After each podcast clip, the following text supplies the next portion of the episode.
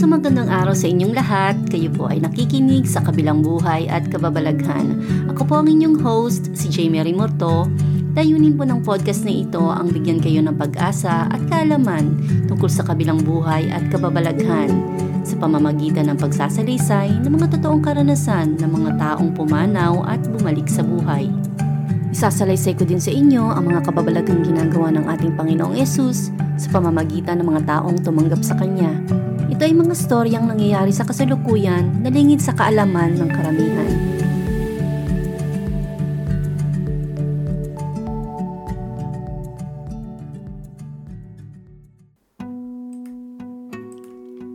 Magandang araw mga kapatid, binabati ko po kayo sa ating show na sa kabilang buhay at kababalaghan. Ang storyang mapapakinggan nyo ngayong biyernes ay tungkol sa karanasan ng isang batang lalaki Kinagat siya ng isang asong may rabies na kanyang ikinamatay. Sa kanyang pagpanaw ay napunta siya sa langit at ito ang kanyang nakita at naranasan. Ang karanasan kong ito ay nangyari noong 9 years old ako. Mahilig akong makipaglaro noon sa pinsan ko at madalas akong pumupunta noon sa ilugan malapit sa bahay niya para maglaro. Isa itong magandang alaala ng samahan naming dalawa Minsan ay nagdadala kami ng pagkain sa tabi ng ilog at doon ay naglalaro. Isang hapon ng tag-araw kung saan ay napakainit ng araw, nagdesisyon akong puntahan ng pinsan ko para maglaro sa ilugan. Habang naglalaro kami doon, may nakita kaming ligaw na aso. Hindi naman mukhang mabagsik ang aso. Inisip ko lang na baka nagugutom ito at kailangan kumain. Nang bigyan ko ito ng tinapay, dinamba ako nito at natakot ako. Natumba ako sa lupa at nanatili ito sa ibabaw ko habang kinakagat ako. Para akong isang manikang tela na walang kalaban-laban. Sinubukan kong kumawala pero masyadong malakas ang bibig ng aso at hindi ko kinayang makaalis sa pagkakagat nito. Hindi ko maintindihan kung bakit bigla na lang akong kinagat ng aso at nagalit ito sa akin. Nalito ako sa reaksyon nito. Naramdaman ko na parang mapupunit na ng aso ang laman ko sa lieg sa sobrang lakas nito kumagat. Tinangka ng pinsan kong hilahin ang aso paalis sa akin pero dahil sa liik niya, hindi niya kinaya ang aso. Nakita ko ulit ang aso na papalapit sa mukha ko para kagatin at naisip ko na ito na ang ikamamatay ko.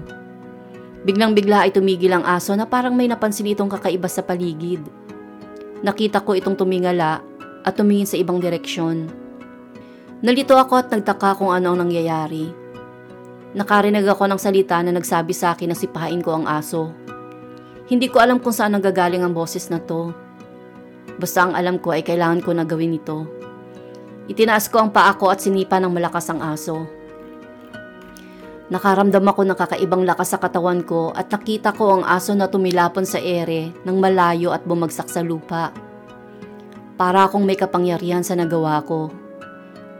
Imposible maging sa isang matanda ang sumipa ng ganun kalakas para lumipad ang aso sa ere. Hindi ko alam kung saan ang galing ang boses na kumausap sa akin, pero ang alam ko lang, mirakulo ang nangyari sa akin ng araw na yon. Alam ko na may nagligtas sa buhay ko nang tumayo ako, wala akong naramdamang sakit. Kaalaunan ay nalaman ko na may rabies ang aso at inabando na ito ng may-ari. Inalalayan ako ng pinsan kong umuwi. Sa daanan habang papauwi, nakita ko ang pamilya ko na papalapit sa amin. Sa malayo ay nakita ko ang tatay ko na may dalang shotgun at may pangamba sa mukha. Habang papalapit sila, sinabi ko na maayos naman kami sa bahay. Kinabukasan, pagising ko ay nakaramdam ako ng pananakit sa lalamunan. Binigyan ako ng nanay ko ng tubig pero nang makita ko ito, bigla akong nakaramdam ng takot. Hindi ko ito gustong inumin o mapalapit dito. Maya-maya ay nagpawis ang buo kong katawan at nangisay ng walang kontrol. Nakita ng tatay ko ang paglala ng sitwasyon ko kaya dinala niya ako sa ospital. Tandang-tanda ko ang pangyayari. Habang nagdadrive ang tatay ko, Nasa likod ako ng kotse na nakahiga ang ulo sa kandungan ng nanay ko. Magulo ang pag-iisip ko at masakit ang buo kong katawan. Hawak ng nanay ko ang kamay ko ng mahigpit habang sinasambit ang pangalan ko. Alam ko na malaking takot ang nararamdaman ng nanay ko. Sinubukan kong manatiling gising sa loob ng 30 minutong yon habang nagdadrive papunta sa ospital ang tatay ko. Alam ko na yun lang ang tangi kong pag-asa. Sinabi ko sa sarili ko na hindi ako mamamatay. Naramdaman ko na unti-unti na akong binawian ng buhay papalapit sa ospital. Nang marating namin ang ospital, dinala ako sa emergency room. Nakahiga ang katawan ko sa malamig na ospital at nanginig ang buo kong katawan. Nakita ko ang mga doktor sa paligid ko na inaasikaso ako. Nanlabo ang mga mata ko. Nang magising ako ulit, wala na ako sa katawan ko. Lumulutang ako sa ere habang ang katawan ko ay naiwang nakahiga sa kama. Wala na akong naramdamang sakit. Nagulat ako at nalito sa nakita ko. Niisip ko na baka patay na ako. Bigla akong nag-alala para sa nanay ko at pamilya ko. Bigla akong napunta sa pasilyo ng ospital. Nakita ko ang nanay ko na nakaupo doon na tumiiyak. Gusto ko siyang aluin at sabihin sa kanyang maayos ang kalagayan ko. Pero walang lumalabas na salita sa bibig ko. Nawalan ako ng pag-asa. Kumaway-kaway ako sa harap ng nanay ko para mapansin niya ako pero hindi niya ako makita. Walang nangyari sa mga pinagagawa ko. Hindi ko alam kung patay na ako at kung paano makakabalik sa katawan ko. Inisip ko kung nasaan ako at kung saan ako pupunta. Dito ako napunta sa isang lagusan. Madilim ang lagusang ito.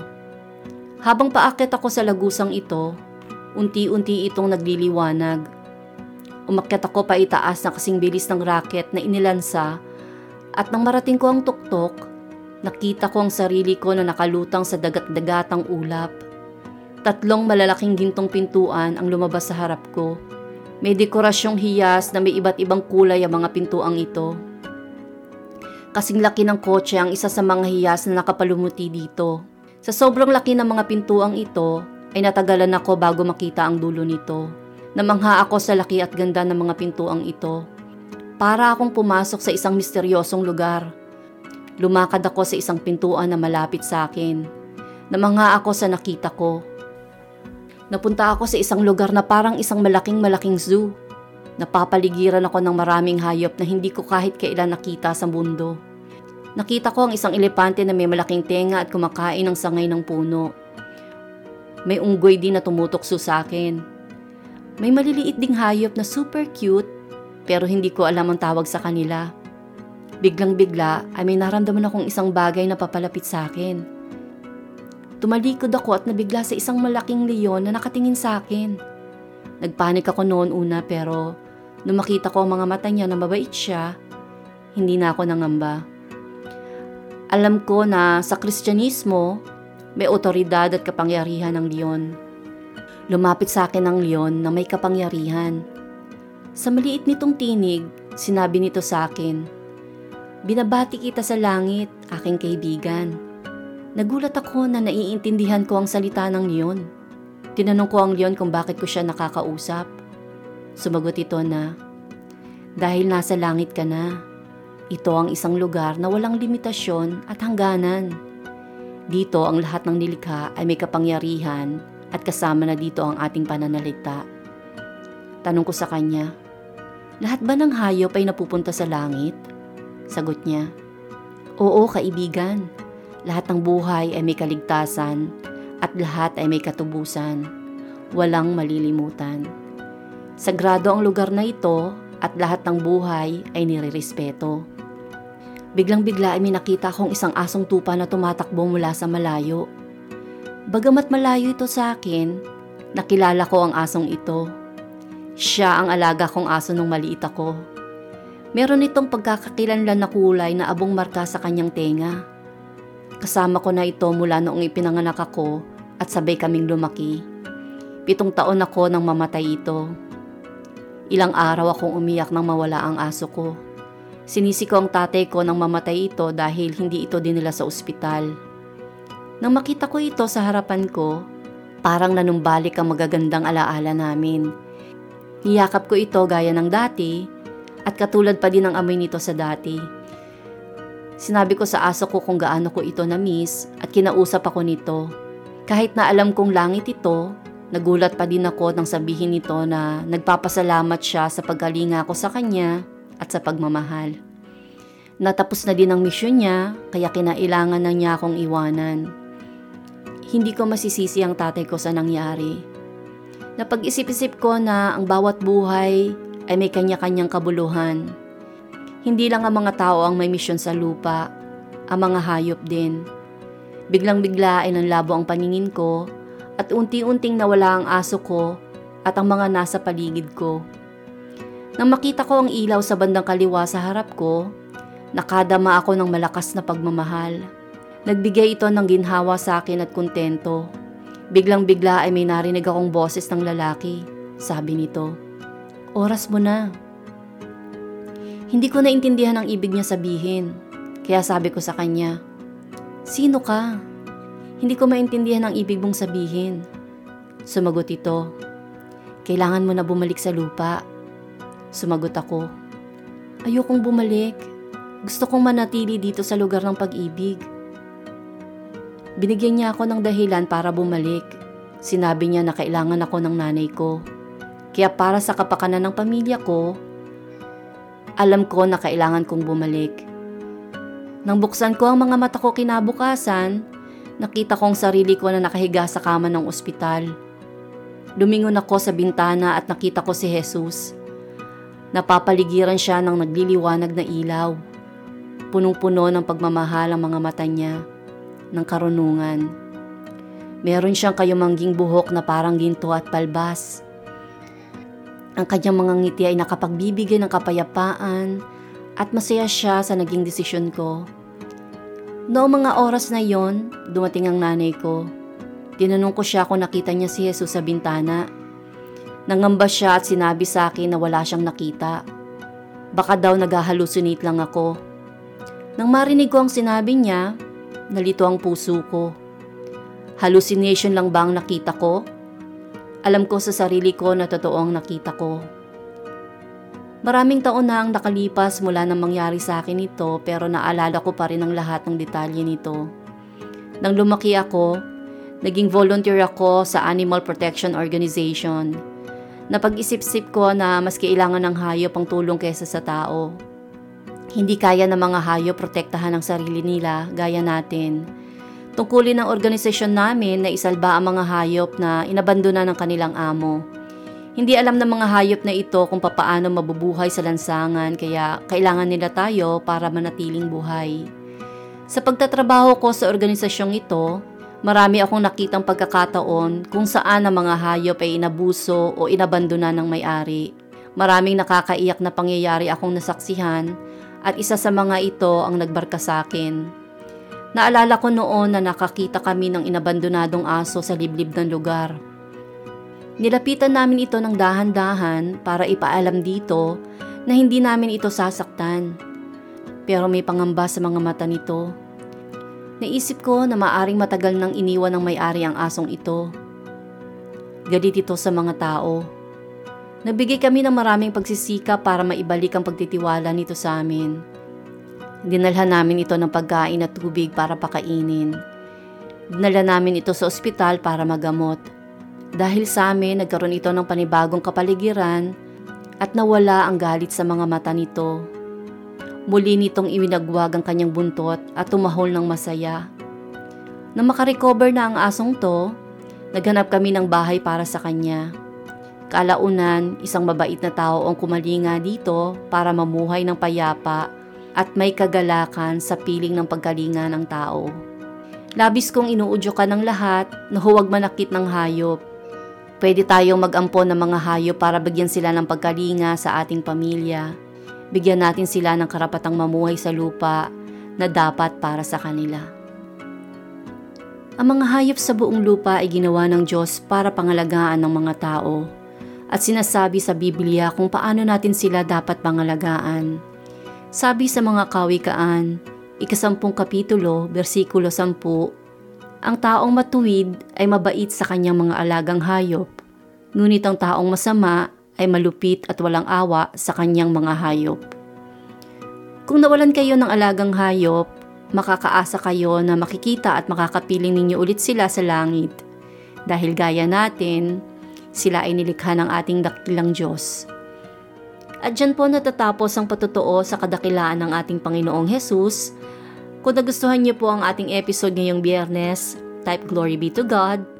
At kung tinanggap niyo na po si Jesus bilang inyong Panginoon na tagapagligtas, type Amen.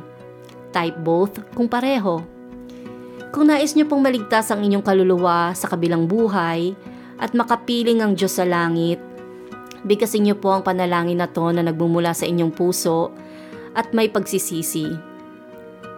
Ama, sa pangalan ni Jesus, ako po ay makasalanan na humihingi sa inyo ng kapatawaran.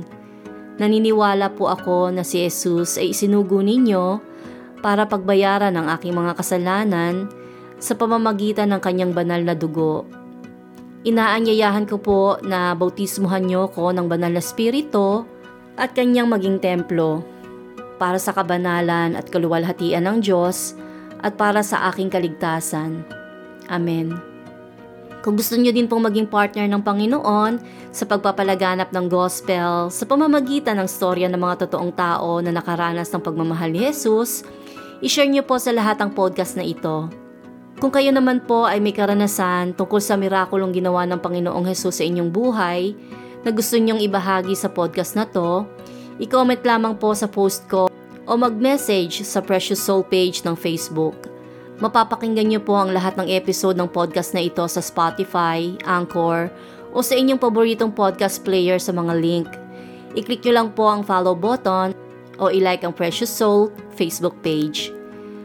Sa susunod na episode ay mapapakinggan ninyo ang dating yoga instructor na magbibigay patotoo tungkol sa kanyang karanasan sa yoga. Inaral at itinuro niya ang yoga sa loob ng sampung taon hanggang sa matuklasan niya ang katotohanan tungkol dito. Pakinggan kung paano nyo sinasamba ang mga demonyo nang hindi nyo alam sa susunod na episode ng Sa Kabilang Buhay at Kababalaghan.